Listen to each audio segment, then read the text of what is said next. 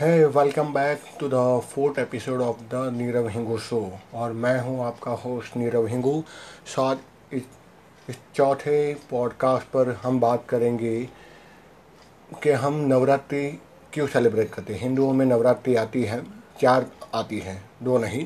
ज़्यादातर हम हिंदुओं को सिर्फ़ दो ही नवरात्रि पता होती है। एक वो जो फाल्गुनी पाठक वाली होती है जो आश्विन मास में आती है ठीक है अगस्त सितंबर में। ठीक है? और दूसरी नवरात्रि जो आम हिंदू जानता है, वो है चैत्र नवरात्रि जो गुड़ी पाड़वा जब बनाया जाता है तो दोनों ही चार ये रहता है नवरात्रि। अब आने वाले समय में वापस एक गुप्त नवरात्रि आने वाली है, आषाढ़ महीने की नवरात्रि। तो मैं बात कर रहा था कि नवरात्रि हम क्यों सेलिब्रेट करते हैं? बहुत से लोगों को यही भी नहीं पता होता नवरात्रि कब आती है और उसका सेलिब्रेट करने का या उत्सव मनाने के पीछे तथ्य क्या है। ठीक है? पहली बात तो ये बता दो कि नवरात्रि चार आती है, ठीक है? उसमें से आश्विन नवरात्रि और चैत्र नवरात्रि सबको मुख्य माना गया है। दूसरा, पौराणिक काल में पहले हमारे पूर्वज लोग आश्विन नवरात्रि को सबसे मुख्य मानते थे। यानी जो न्यू ईयर का सेलिब्रेशन होता था, वो आश्विन नवरात्रि से गिना जाता था। मतलब आज अंग्रेज़ी तारीख में जनवरी को हम न्यू ईयर मानते हैं और फाइनेंशियल ईयर अप्रैल से शुरू किया जाता है। लेकिन पौराणिक काल में आश्विन नवरात्रि जब आती थी, ठीक है, आशा, तभी वो मुख्य रूप से नया साल माना जाता था। लेकिन धीरे धीरे धीरे जैसे समय समय बदलते गया, उस तरह से समय के अनुसार रीति रिवाज भी बदलते गई और पीछे से हिंदुओं में चैत्र मास को नया साल माना गया। फिर तो आगे जाके और भी नए नए साल होने लगे मतलब मारवाड़ी मुख्य रूप से चैत्र नवरात्रि, गुजराती और विशेष रूप से मराठी में ही नौ वर्ष माना जाता है। ठीक है? जो बात होती है कि नवरात्रि क्यों बनाया जाता है, ये क्वेश्चन आता है। और इस पर हम जाना चाहेंगे हमारे पौराणिक काल में, महाभारत और रामायण युग में। कहा जाता है कि एक बार नवरात्रि में भगवान राम जब माँ दुर्गा की उपासना और उपवास करने लगे, वो उसकी उपासना में लीन होने लगे, क्योंकि उनको पता था कि जो रावण है, लंकापति, वो उनसे काफ़ी मायनों में, अस्त्र में, शस्त्र में है, अध्यात्म में, ठीक है, और शास्त्र के में विशेष रूप से काफ़ी पावरफुल है। वो उनको विभीषण के द्वारा पता चल गया था, ठीक है। जब उन्होंने जाना कि कई मायनों में पॉलिटिक्स में भी राजनीति में, कूटनीति में भी रावण जी मुझसे काफ़ी आगे हैं, क्योंकि रावण एक बहुत बड़ा योद्धा था और कहीं ना कहीं वो आध्यात्मिक में भी और कूटनीति में और पॉलिटिकल वे वे में काफ़ी आगे थे भगवान राम से और दो भगवान राम विष्णु के अवतार थे, फिर भी कहीं ना कहीं कुछ न कुछ उस अवतार में भी कमी ज़रूर रही थी।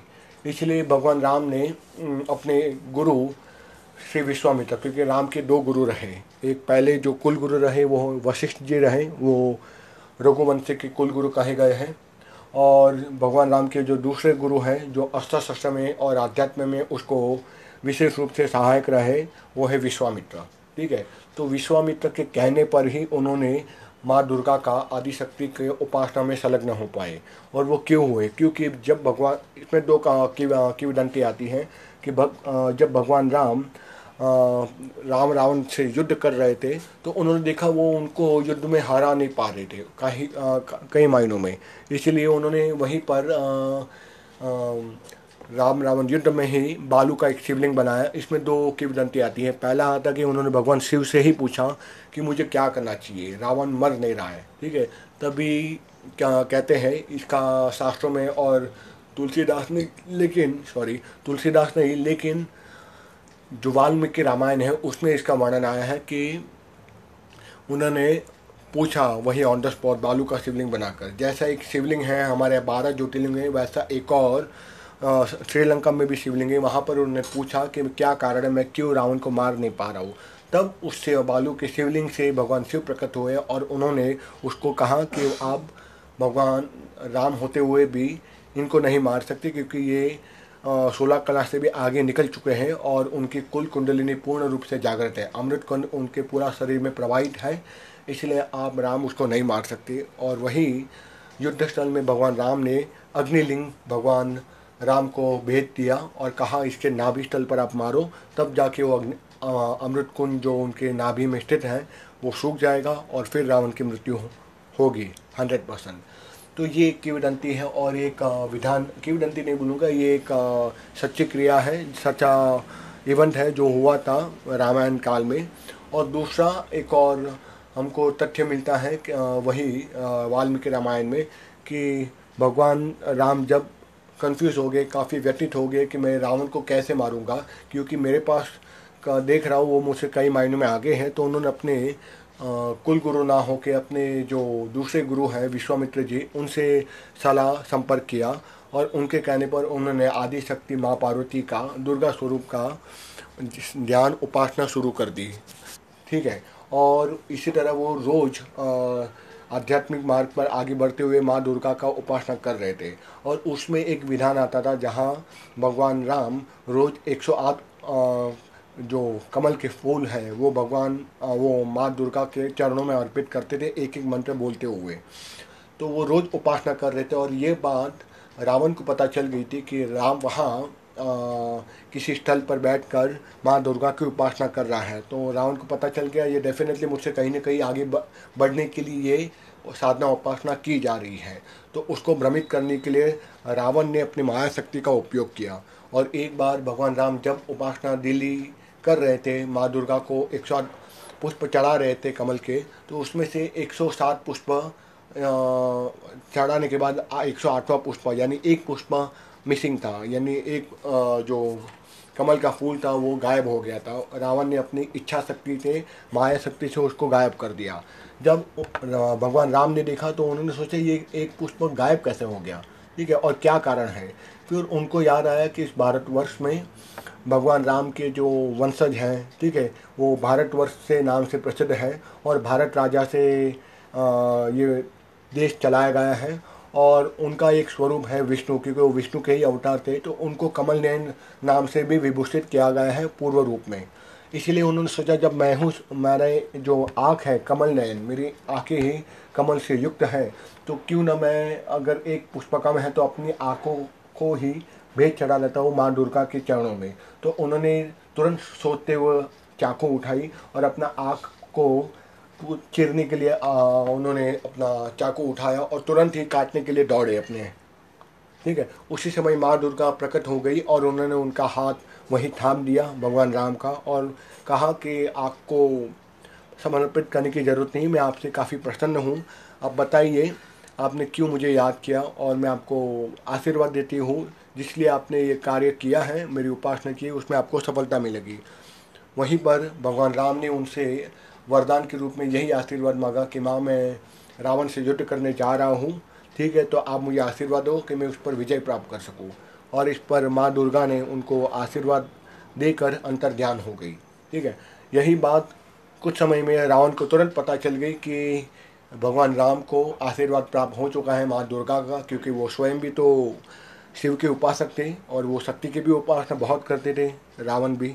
ठीक है? तो जैसे उनको पता चला कि राम की उपासना पूरी हो चुकी है और मेरे ये छल के कारण भी मैं उनको जीत नहीं पाया तो उन्होंने इमीडिएटली सभा बुलाई और सभा बुलाकर जितने भी विद्वान थे, ब्राह्मण थे, ऋषि थे, अपने देश के, उनको बुलाकर बताया कि ऐसा ऐसा हुआ है, अब मुझे रावण को हराना है युद्ध में तो आप मुझे ऋषिवर बताइए कि मैं क्या करना चाहिए। उस पर उनके देश के जो श्रेष्ठ विद्वान थे, ब्राह्मण थे, उन्होंने रावण को यही उपदेश दिया, यही एक एडवाइस दी कि आपको तुरंत ही रावण, राजन आपको लक्ष्य चंडी यज्ञ करना चाहिए, जिससे कि माँ दुर्गा प्रसन्न हो और आपको भी वरदान प्राप्त हो।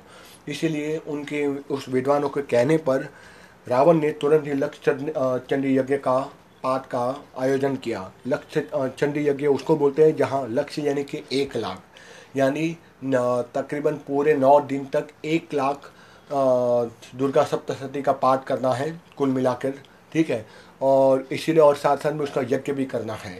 तो रावण शुरू हो गया और अपने ब्राह्मण वर्ग और विद्वानों के कहने पर उन्होंने तुरंत ही शुरू कर दिया लक्ष्य चंडी लक्ष्य चंडी यज्ञ और पाठ करने पर, जिसमें रोज़ हज़ारों हज़ारों ब्राह्मण और विद्वान आते थे और वो लक्ष्य चंडी का पाठ करते थे। ठीक है? जिससे कि जल्द से जल्द रावण को उसमें सफलता मिल सके, ठीक है?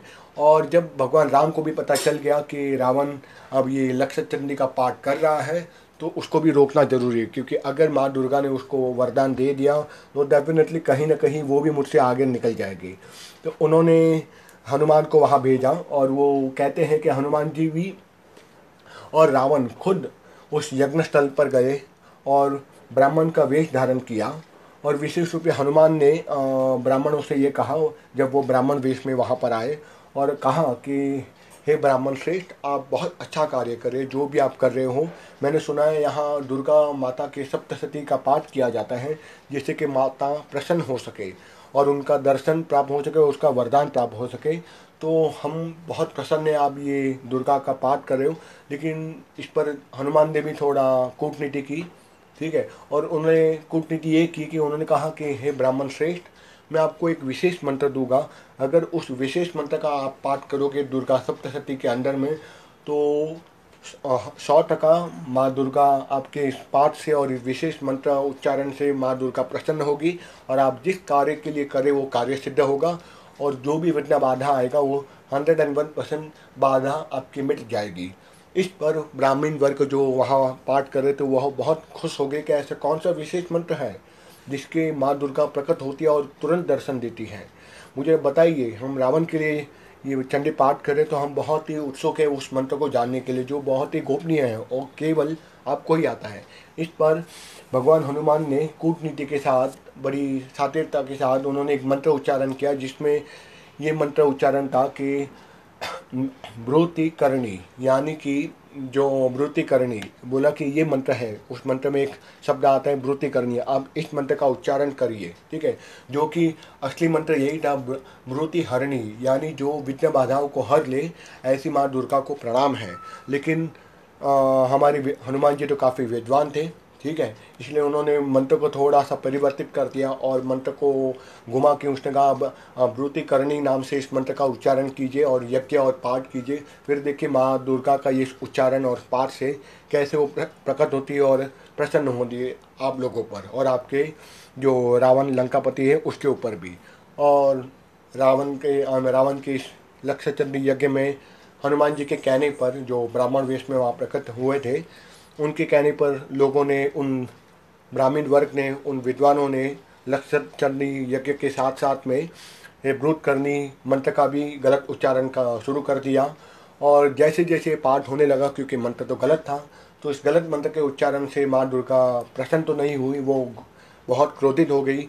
और कुछ समय तुरंत ही कंटिन्यूसली इस मंत्र का जहाँ उच्चारण हो रहा था तो वो देवी प्रकट होकर श्राप दे दिया रावण के अनुसार विद्वानों को वहाँ प्रकट होने पर कि मैं आप लोगों से बहुत ही अप्रसन्न हूँ। आपने गलत तरीके से इस मंत्र का उच्चारण किया है। और हे रावण, हे श्रेष्ठ पति, मैं आपको ये आशीर्वाद न देकर मैं आपको श्राप देती हूँ कि आपका और आपका पूरा परिवार बहुत जल्दी आपका पूरा वंश नाश हो जाएगा। इस तरह के श्राप देते हुए माँ दुर्गा वही हवन का स्थल पर प्रकट होने के बाद श्राप देने के बाद वो अंत ध्यान हो गई। तो इस तरह से उसके बाद भगवान श्री राम ने दसवें दिन, यानी नवरात्रि के दसवें दिन पर युद्ध प्रारंभ किया, जिससे कि उसको सफलता प्राप्त हुई रावण पर। और इस तरह से कहते हैं कि नवरात्रि का आरंभ होता है। तो दोस्तों, ये मुख्य कारण बताया गया है शास्त्रों में, ठीक है? और और भी कई अलग अलग कथाएँ हैं, ठीक है? कि इसके कारण पीछे क्या कारण लेकिन जो मुझे पता चला है, उसका मुख्य रूप से मैंने आपको वर्णन करके पॉडकास्ट में बताया है। और अगर आपको इसके बारे में जानना हो तो इंग्लिश में भी मैंने पॉडकास्ट आई मीन मैंने ब्लॉग लिखा है। आप जाके चेक कर सकते हो।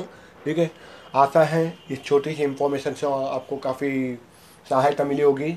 और बहुत जल्दी आसान नवरात्रि आने वाली है, जो कि गुप्त नवरात्रि है। आप चाहो तो वो नवरात्रि भी उतनी ही पावरफुल होती है जितनी आश्विन नवरात्रि और चैत्र नवरात्रि होती है। उस पर आप मंत्र जप कर सकते हो लक्ष्य चंडी का पाठ कर सकते हो। ठीक है इलेक्शन दिन आप कर सकते तो कुछ ना कुछ ना सही तो नवाण मंत्र है एंग रिंकलिंग चामुंडाई विचे। इस मंत्र का भी आप डेली एक हज़ार बार जप कर सकते हो, या फिर आप रोज़ एक बार लक्ष लक्ष्य का, यानी दुर्गा सप्तशती का जो सात सौ श्लोकों का ग्रंथ है, उसका पाठ कर सकते हो। या वो भी ना हो सके तो आप सिद्ध कुंज का स्त्रोत्र आता है, उसका भी आप बात कर सकते हो नवरात्रि के अंदर। तो ठीक है दोस्तों, यहाँ मैं अपना पॉडकास्ट समाप्त समाप्त करता हूँ। आशा है आपको मेरा ये पॉडकास्ट अच्छा लगा होगा। जय माता दी, जय हिंद।